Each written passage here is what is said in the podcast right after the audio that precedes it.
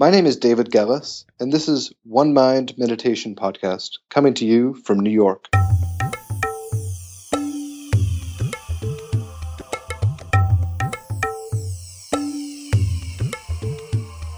Hi, everyone, and welcome to episode 57 of the One Mind Meditation Podcast. My name is Morgan Dix, and this is a show about meditation, mindfulness, and health. So, today I'm super excited to share with you my interview with New York Times reporter David Gelles. He's the author of the wonderful and illuminating book Mindful Work, which just came out recently in paperback. And before we jump into the interview, I want to remind listeners of the podcast that we are part of the Podcastica Podcast Network. You can learn more about Podcastica over at podcastica.com. I encourage you to head on over and check out their great shows. We're honored and privileged to be part of this network. So, back to the show. So, David Gelles has written a fabulous book called Mindful Work, and I really encourage you to pick it up. It's an easy read, and it's enjoyable, and it's got great pacing. And David really does something pretty amazing with this book. He, he chronicles how meditation is changing the business world from the inside out. And in the book, he really he, he takes us on a tour. He takes the reader on a tour. In fact, he takes us on multiple tours. First, through his own multi decade journey with meditation, and then through the broader history of meditation in the West and how meditation has come to the West. And then more recently, he helps us understand the factors that have contributed to the explosion of meditation into the mainstream over the last few years, and also why it's become such a topic of in depth study and research now in the scientific establishment. But all that, all that really just serves as a backdrop for the main event, which is this very interesting chronicle of how businesses are embracing meditation. And he really takes us on a tour of several amazing organizations that have integrated meditation into their culture, into their work practices. And you really get a sense of this kind of ground shift in business culture. And uh, that's what we talk about today. So check out the interview. And if you like it, I encourage you to read some of David's New York Times articles, which I've linked up in the show notes over at aboutmeditation.com. And and then if you like those, buy the book again, it, it is really a great read. And it's going to give you a lot of history, a lot of context for meditation. It's, it's, uh, it's a really great, well rounded read, and uh, you won't regret it. So let's jump in to this wonderful interview with David Gelles. David, welcome to the show. It's great to have you on here finally. Welcome. Thanks so much for having me. So, I love to start the show off just learning a little bit about your story. Can you share your story with us and and where does your interest in meditation and mindfulness come from? Can you give us a little bit of your your personal history around this and then how that eventually led to you writing this fascinating and insightful book about how meditation is changing business from the inside out? Sure. It starts all the way back when I was a teenager. Uh, like so many kids, uh, I think I was trying to find answers to life's big questions mm. and coming up short a lot of the time. You know, I, I, tried various substances, they didn't have the answers. Yeah. I read Be Here Now. Uh, it was cool, but it didn't have the answers for me. Yeah. And then uh, on New Year's Eve, 1990, eight going into 99 i picked up a, a, book on buddhism off my mother's bookshelf. And i knew i was going to be studying buddhism in the next semester of college mm-hmm. uh, where i was attending at boston university. Mm-hmm. but i had never really thought about it never really looked into it. And i just started reading. And it was like five six o'clock in the evening uh, new year's eve. I didn't have any real plans. Um, but i was compelled. And it it wasn't as if all the answers were right there on the page, but it mm-hmm. suggested that there was a way to in this life kind of have some practical guidelines to live by that would help myself suffer less, that could help other people suffer less. And that was all pretty compelling to me. Yeah. So I kept reading that night and I actually didn't wind up going out that night. And my mom was like, Are you okay? Nice. And my friends were like trying to get me to go to a party and a beach bonfire and a bar. And I was like, You know, I'm just going to stay here and read this book. It's going to be a different evening, but that's what I did. Mm. So the next morning, I wake up, I go for a walk on the beach, and then I check in with my friends. And one of them still had his head in the toilet, the other had gotten punched in the face in a fight on the BART. And the other had watched his sister relapse and do cocaine again. Oh, God. And at this totally oversimplified level, what I had read about the night before that craving and desire can lead to suffering, Mhm. and that there was a way to potentially break that cycle. At the most oversimplified level, it made sense to me. Hmm. And so the next day, I did what it, you do back then before the web was really ubiquitous. I opened up the yellow pages and looked up meditation center, and I started meditating. So Mhm. that was um, 16 years ago now. So I continue practicing mostly Zen meditation when I'm kind of 18, 19, 20. And then when I'm 21, I travel to India as a study abroad program, and I spend three months living in the Burmese Vihar in Bodh Gaya, India. This Mhm. is uh, one of the guest houses that so many of the Western meditation seekers and teachers have gone through over the years.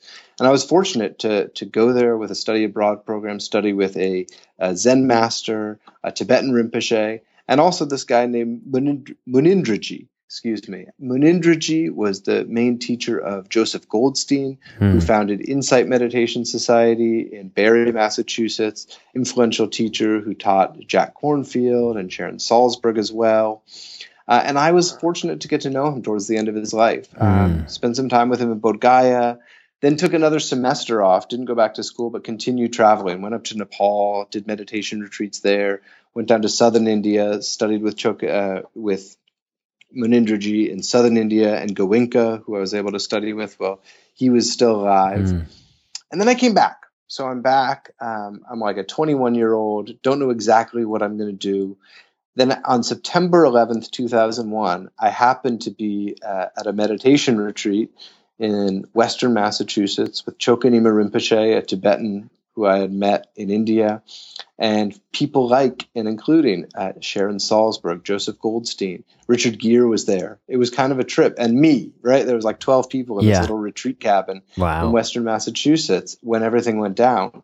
And that was just profound. And so, if the virtues of the practice of meditation weren't already really, uh, uh, you know, drilled into me and uh, established part of my worldview after a few years of practice, that experience, being with a community of meditators on that day, uh, really cemented my meditation practice as something that was going to shape the way I saw the world. That's amazing. I was coincidentally living in an ashram in Western Massachusetts at the very moment as well, but that's Wow. it's another story for another day, but that's amazing story. Crossing paths Yeah. right so that's so that kind of that's like the bulk of my formal teaching Hmm. uh, exposure to to you know teachers who some people would recognize their names. Yeah. and then i kind of went on with my life. I i got a few odd jobs. I eventually became a reporter. I became a business reporter.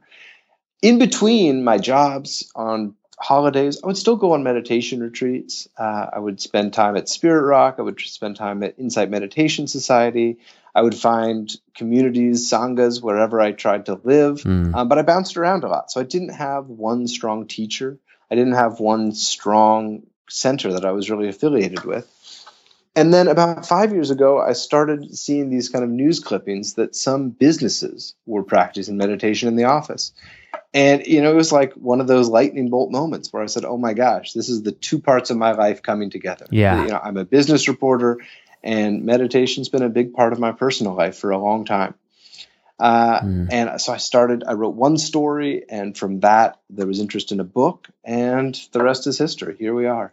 That that is awesome. That's a really fantastic story. I so if we had a long time, I have a big list of questions for you to cram into a small period here. So I'm gonna I'm gonna hit you with a Go lot. Okay, great. So who did you write this book for? Is it for is it would you say it's for business leaders and people in the business world or did you write it for a general audience? Is it, it it- it's an incredible, it's a great book and it's filled with inspiring stories, historical context, which is really fantastic. And and I'm I'm curious, who was your target audience and why? that's one of the hardest questions I had to answer when I was writing the book. My mm. editor kept asking me, my agent kept asking me, I kept asking myself. Yeah. And the answer I came up with, um, I hope it's not a cop out, but it, it's it's the honest answer. Is it's a book I hope for anyone who works, mm. and, and, and we all work. Um, so my hope was that there was going to be enough in that book that whether you are a CEO or a middle manager or a freelancer or someone who is on the factory floor that somewhere in there there would be voices that could speak to your experience. Um, now, I obviously am not a CEO, I'm not a factory worker, but in the reporting of the book, I tried to solicit enough different views that no matter where you're coming from, even if your work is being at home with your family, that there was going to be something in that book that it could explain how mindfulness and meditation could affect the way you work, hopefully in a positive way. And and in terms of the reception of the the book, do you feel vindicated in that kind of in in that angle? Because I I that certainly resonates for me. The explanation you just gave it, it it feels to me like you pull that off.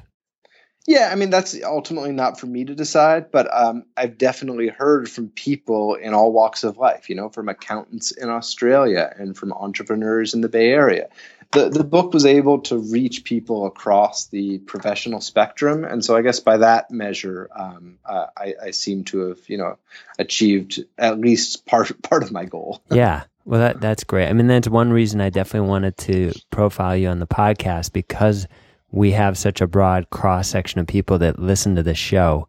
I really think it is relevant, and everyone, I encourage you to get the book. It's a great read, David so, in your book, you refer to three main reasons that you've observed that have led to meditation and mindfulness really exploding into the mainstream in the in the last two to three years. Obviously, the antecedents to that they go way back, and I want to ask you about that too. But can you illuminate these kind of these these reasons, these primary reasons you see, like why this moment relative to you know why did it happen now? And and then maybe speak to speak to those for us. Sure this is a, this is a bit of a pop quiz. I haven't read that passage in a while. So let, let me see if i can get it right And you can tell me if i if i flunked my own pop yeah, okay.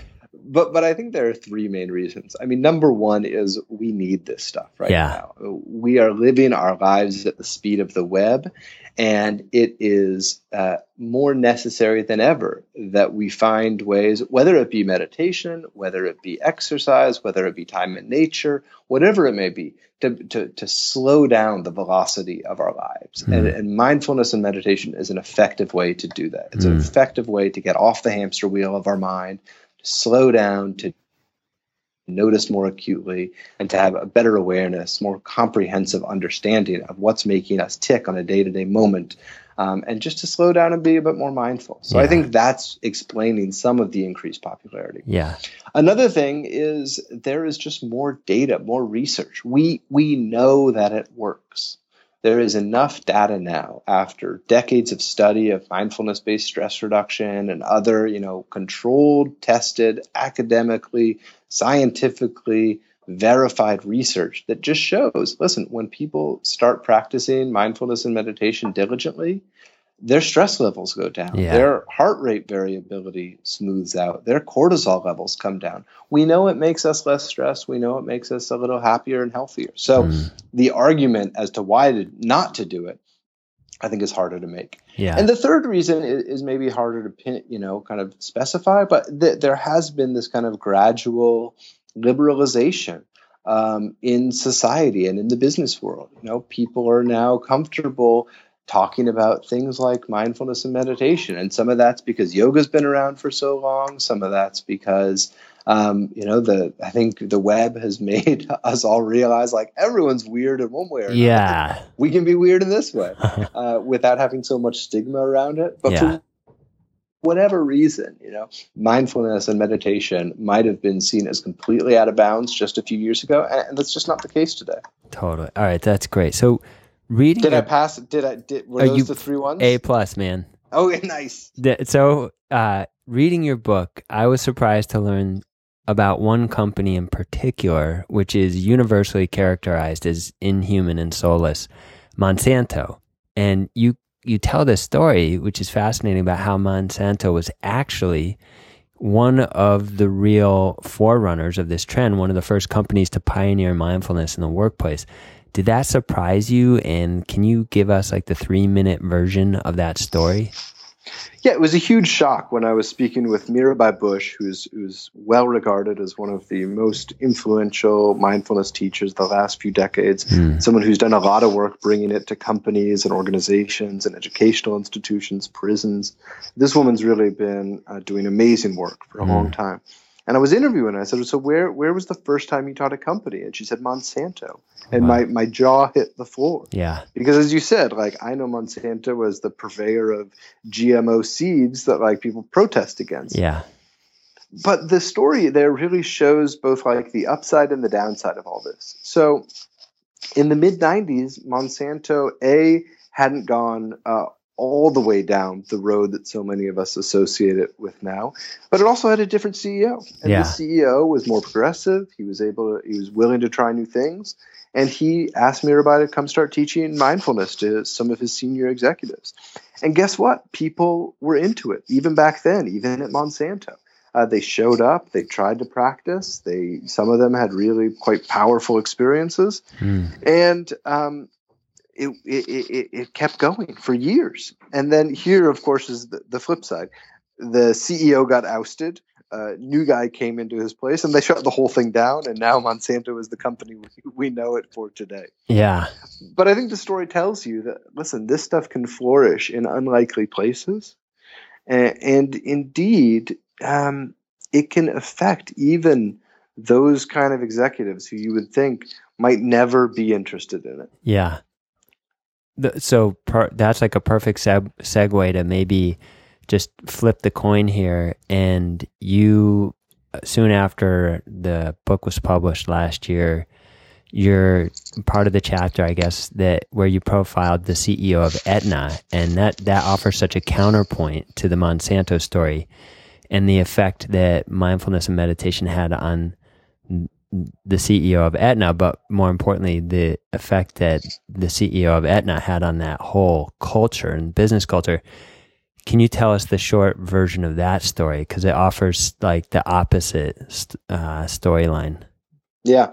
So Mark Bertolini, he was uh, at the time. This is kind of coming on ten years ago. He was an up and coming executive at Aetna. He wasn't CEO yet, but he had a, a really serious skiing accident. Mm. Um, nerves separated from his left arm to his spinal cord. He was beat up. They administered last rites at the hospital. Literally weren't sure that he was going to pull through, mm. but he did. Um, and, and, he had surgeries. And he, as he tried to recover, he was pretty doped up. He was on OxyContin. He was on Vicodin um, every conceivable drug that they could give him to mitigate the pain, he he tried. But after a year, um, he wasn't back at work in the way he wanted to be. He didn't have his energy back, and so he started to try alternative therapies. He started with cranial sacral therapy.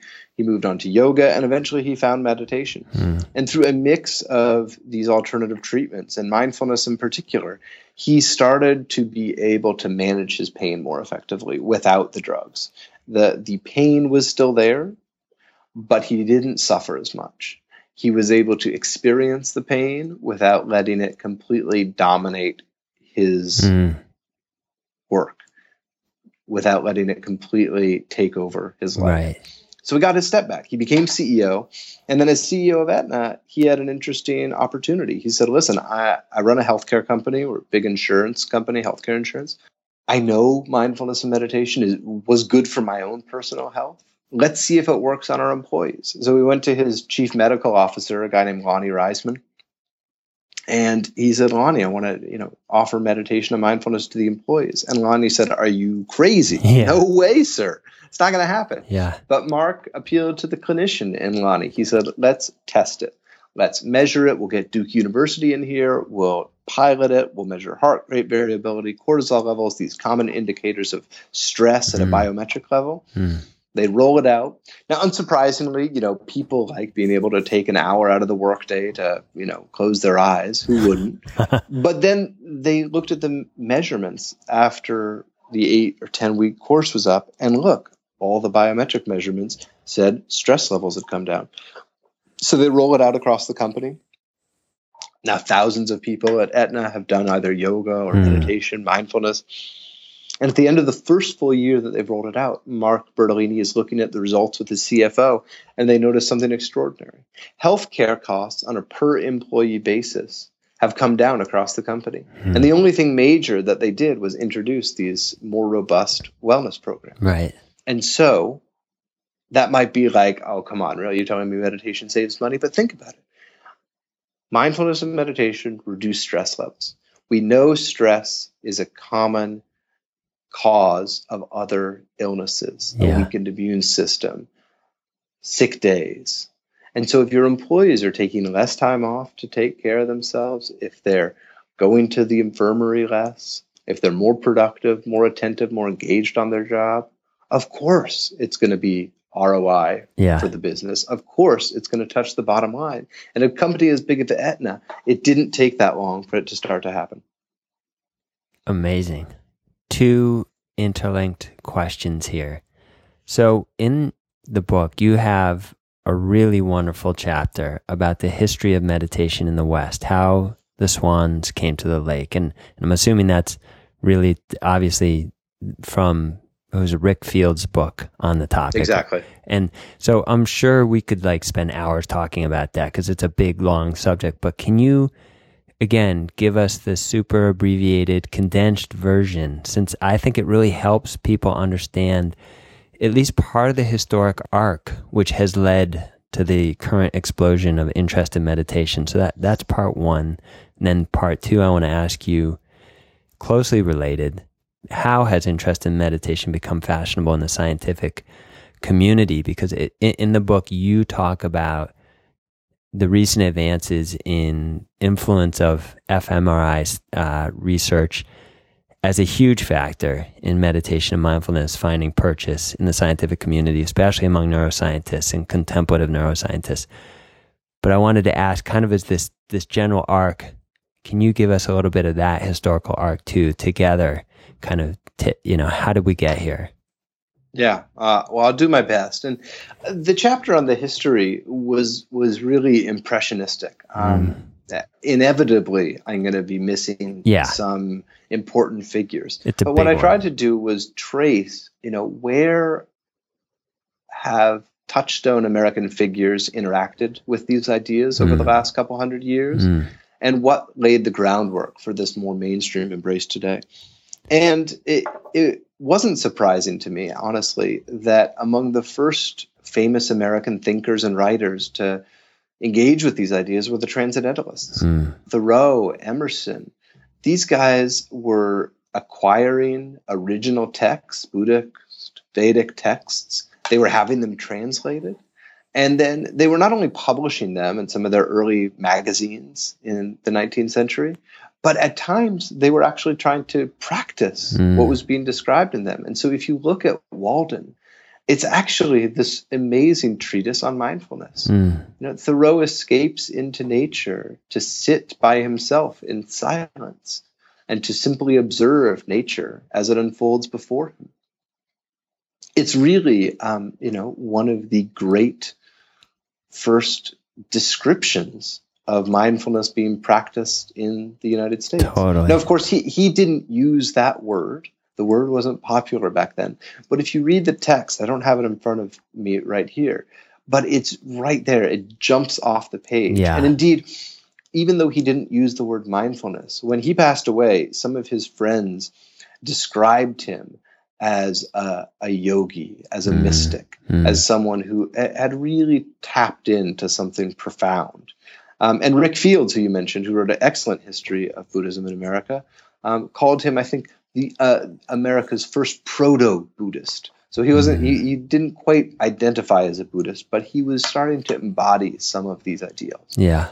Fast forward, mindfulness and Buddhism kind of uh, don't uh, have such a role as uh, you know the 49ers expand across into California as the first industrial revolution starts churning through the 20th century. But but sure enough, in time, it reemerges after the world wars, and the beats start engaging with mm. this content. Kerouac, Ginsberg, Snyder, these guys are deeply enthralled with the Zen traditions. And so they start again reading, translating, publishing, and also practicing. Mm. And all of a sudden, these guys now have enough cultural influence and cachet that other people follow their lead. And now we have the beat Zen movement in Yeah. the 50s. That, of course, um, paves the way for the hippies. And the hippies, you know, it's easy to laugh them off, but in addition to like their tie dye and psychedelics, some of them were going on, on quite profound spiritual journeys of their own. And this is when we see Americans really for the first time in numbers starting to travel to India Mm. uh, and other Asian countries to, to learn directly from the existing living teachers. And that's also when it starts to go the other way, when teachers like Munindraji start coming to the United States in the 1970s Right. and start teaching Americans directly. At the same time, listen, yoga is getting more popular, and by the 80s, yoga meditation, there's like a legitimate, um, if still fringe, subculture, subculture across the United States. And that really paved the way for what we've seen over the last couple decades, which is this, you know, increasing snowballing proliferation of mindfulness, meditation, and yoga. Yeah. Now, as for the scientific embrace, um, I, I'm probably will be even more uh, uninclusive. But a couple key points to note are there's this group called the Mind and Life Institute, which Mhm. was a group of neuroscientists. They very early on connected with the Dalai Lama and started going to Dharamsala, the seat of Tibetan government in exile in the Himalayas, and actually just starting to give fMRI and EEG tests to the brains of monks to see what was going on in their heads. Mm. And they were among the first to really say, listen, something's going on inside the physical brain when you meditate this much. We want to understand what it is. Yeah. So Mind and Life, which has run this series of symposiums and done lots of wonderful publications, they were certainly at the front of it. They now have a summer institute that brings together a lot of the leading contemplative neuroscientists. But at the same time, folks like John Kabat-Zinn, who popularized mindfulness-based stress reduction, and Richie Davidson, who's out at University of Wisconsin right now. These guys were deciding that they were going to make their careers about studying the minds of meditators. Um, and Richie, in particular, has just relentlessly, um, you know, published article after article Mm. in journal after journal, studying the effects of meditation on the body and the brain. And thanks to his work and now so many others, I mean, I can't even name them all, but folks like uh, Amishi Jha and Judd Brewer and Dave Vago, these uh, studies are suddenly, you know, totally legitimate. Yeah. Um, and, and their work is just being gobbled up by not only other neuroscientists, but by the public who wants to understand when we do these practices, what's actually going on in our heads. Well, now we can start to understand.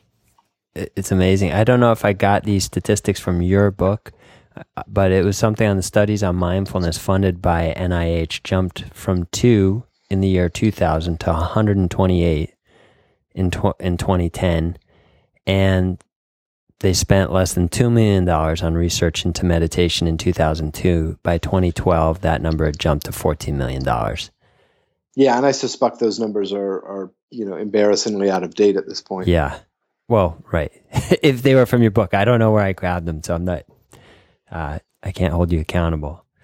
Um, Um, No, only to yeah. say that since 2010, I, I think I, I think both of those numbers have probably gone in, in exactly Totally. one direction. Yes, Yeah. Absolutely. All right. So some people would argue, could argue, there's really an implicit contradiction in the very terms mindful work. Can Can you speak to some of the nuances and tensions around using a, a revered and ancient contemplative practice for personal advancement and in capitalist institutions devoted to the bottom line? Can you Can you just maybe just touch on some of the points around that discussion because obviously it's a big one and you can't handle it all here but Uh, Yeah. Sure, sure. I mean, the first thing I'd say is that I didn't necessarily write this book hoping that people would use it for personal advancement. Um, I think that uh, is not the right intention to have Mm. when you engage in mindfulness practice. I think more more common aspirations that people bring to the table when they you know do a, mindfulness practice or start learning about mindfulness and meditation are things like I'd like to be less stressed. I'd like to be more accepting, more kind to myself, maybe be less of an asshole Mm. to, to Yeah. use you know common parlance Here, here. um, can I kind of ratchet down the intensity? Not to say I'm not going to work very hard, but can I work in a more easeful manner while still being productive? So Mm. personal advancement probably isn't a term I'm comfortable with, but but I take your point. As for you know uh, how to be mindful in a capitalistic society, listen to to to go back to the Buddhist text. Not that I am a, a Buddhist and not that I am espousing Buddhism, but to kind of go to the most traditional source of these teachings in some way. Uh, the Buddha talks about right livelihood. I mean, the Buddha didn't tell everyone to become a monk and stop working. Uh, some of his most accomplished disciples were merchants, were people who engaged every day Mm. in a capitalist system. So I, I think it's a bit of a misnomer to suggest that these practices have no place in the working world. Yeah. Indeed, there's a long tradition of lay people, the laity, many of whom by definition have to work, also trying to bring some of these experiences, some of these practices into the entirety of their lives Mm. from home to more personal contemplative moments, and indeed also into the workplace. That's great.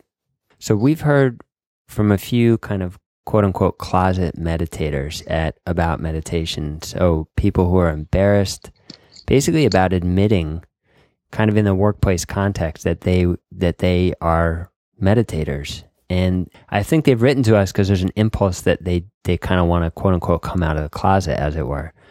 So what would you have what what would you say to them? I'm not suggesting that everyone practice meditation in the office or that every office offer a meditation program. Mm, The the fact remains that while mindfulness has become more popular, there are still going to be some organizations, some institutions, some companies where it's culturally not the right fit. Right. And I think it's important to respect those boundaries. So if that's the reason someone's practicing more privately, I think that's totally a respectful decision. But I would say, listen, if your office already offers a mindfulness and meditation class and you're like embarrassed to go in there because you're worried about what the person in the next cubicle might think, get over it. You know, if it's offered at the work, it's offered at the work. Yeah. Um, but but uh, listen, I'm not sitting here telling everyone to to wave their meditation flag in the air. It's a personal decision. It's a personal practice. It could bring up a lot of intense stuff, and people are going to find their own way uh, at their own time. So, another big question we get is related to making meditation a habit. How can I make meditation part of my daily routine? Do you have any tips for folks who struggling to make meditation and mindfulness part of their daily routine? Yeah, I have uh, an infant and a toddler at home, so I am not the best person to talk to about a daily meditation practice That's these great. days. I describe myself as a sporadic meditator. Yeah. Uh, I, I grab time when I can, and I feel really fortunate that I have more than a decade of practice under Mm. my belt that really supports me. Yeah. Um, but there, listen, it's no excuse, and there's nothing like a daily practice. Uh, there's nothing like more intensive periods of retreat. That said, listen, the way to form habits, uh, there's lots of literature out there right now, The Power of Habit, by my friend Charles Duhigg here at the Times. I- the same is true no matter what the habit is you're trying to form. You got to do it regularly. You actually just have to do it. Doing it at the same time every day helps. For meditation, that's often means first thing in the morning, if you can. If a baby isn't waking you up screaming, um, and uh, don't expect for the world to change before your eyes. There's a reason they call it practice. You know, just like going to the gym doesn't give you abs overnight, Practice practicing meditation for a few times isn't going to make your mind instantly quiet. And the goal isn't to quiet the mind necessarily. The goal is to be more aware of what's happening in our minds so we can have a gentler response, a more easeful interaction Mm. with whatever that is. To not take it so seriously, if you will, not let it define the entirety of who we are. Um, so, listen, make the time if you can, find it, bake it into part of your routine, and don't expect uh, miracle results. This is no panacea. That's great. Thank you. And I, the, I definitely recommend The Power of Habit. I've read that book. It's fantastic. It's been a little bit more than a year since you published Mindful Work. It, it, certainly, these trends you've identified in the book are only picking up steam. I recently read this short piece you wrote called The Hidden Price of Mindfulness Inc. Two questions for you, and then, and then we're going to wrap it up. How has your thinking evolved generally on the topic since the book was published? You must be tracking different emergent threads related to mindful work. And, and number two, where do you see all this headed? Yeah, the the piece that I just wrote um, sums up both of those questions yeah. in a way. What I've seen over the last couple years since I finished writing the book and then since the book came out is that uh, there is boundless appetite for mindfulness mm. and meditation in the marketplace. And that means that there's no end to the offerings.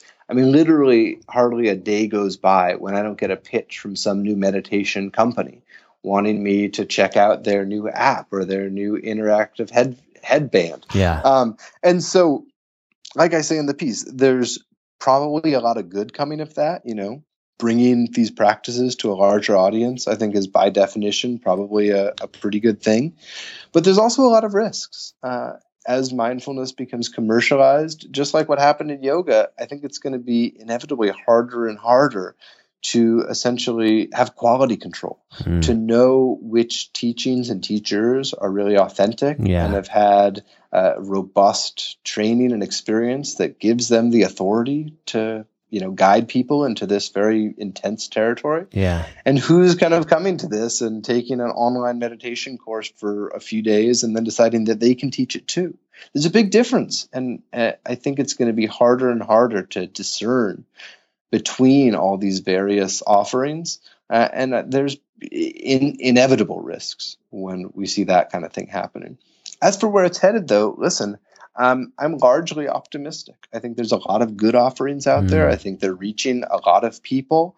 Um, but uh, again, I just can't stress enough how important it is for I think us as a community to find ways to um, police the quality, to yeah. really make sure that those people who are offering teachings are doing it for the right reasons and are doing it with good intentions in mind and really have the experience to give them the uh, fundamental understanding of what this practice is all about that would allow them to transmit it in a way that is respectful, that is careful, and that really preserves the integrity of these traditions. Hmm. David, thank you. If people want to buy the book and if they want to learn more about your work, connect with you, and, and read your articles, where where can they go, and what what else would you like to share with everyone? Sure. My book is Mindful Work How Meditation is Changing Business from the Inside Out. The paperback was just released, and you can get it online at Amazon and wherever you buy books. My website is davidgelles.com. That's D A V I D G E L L E S.com. And I've got all sorts of information there. If you need to get in touch with me, my emails are right there on the site. Wonderful. David, thank you so much. Thanks for having me, Morgan. Great. I hope you enjoyed my interview with David Gelles. If you'd like to connect with David or buy his book, I've included links in the show notes over at aboutmeditation.com forward slash podcast. That's aboutmeditation.com forward slash podcast. And while you're over there, if you haven't already, don't forget to pick up some of our free guided meditations and our three part meditation seminar. It's called Meditation for Life. It's a great free resource to support your practice. And if you enjoyed the show today, if you're a regular fan, I'd love it if you could leave us a rating and a review over on iTunes. It's really the best way to help other meditators discover our show. That's over at aboutmeditation.com forward slash iTunes. So check that out. And then finally, let's end with a quote. And this one is from Joseph Goldstein speaking about his teacher, Munindraji, whom David referenced a few times in the interview today. That's the teacher he met when he was in Bodh Gaya in India. This is the quote from Joseph Goldstein. One of the first things that Munindra said to me when we met in Bodh Gaya 1967 was that if I wanted to understand the mind, I should sit down and observe it. The great simplicity and pragmatism of this advice struck a very resonant chord within me. There was no dogma to believe, no rituals to observe. Rather, there was the understanding that liberating wisdom can grow from one's own systematic and sustained investigation.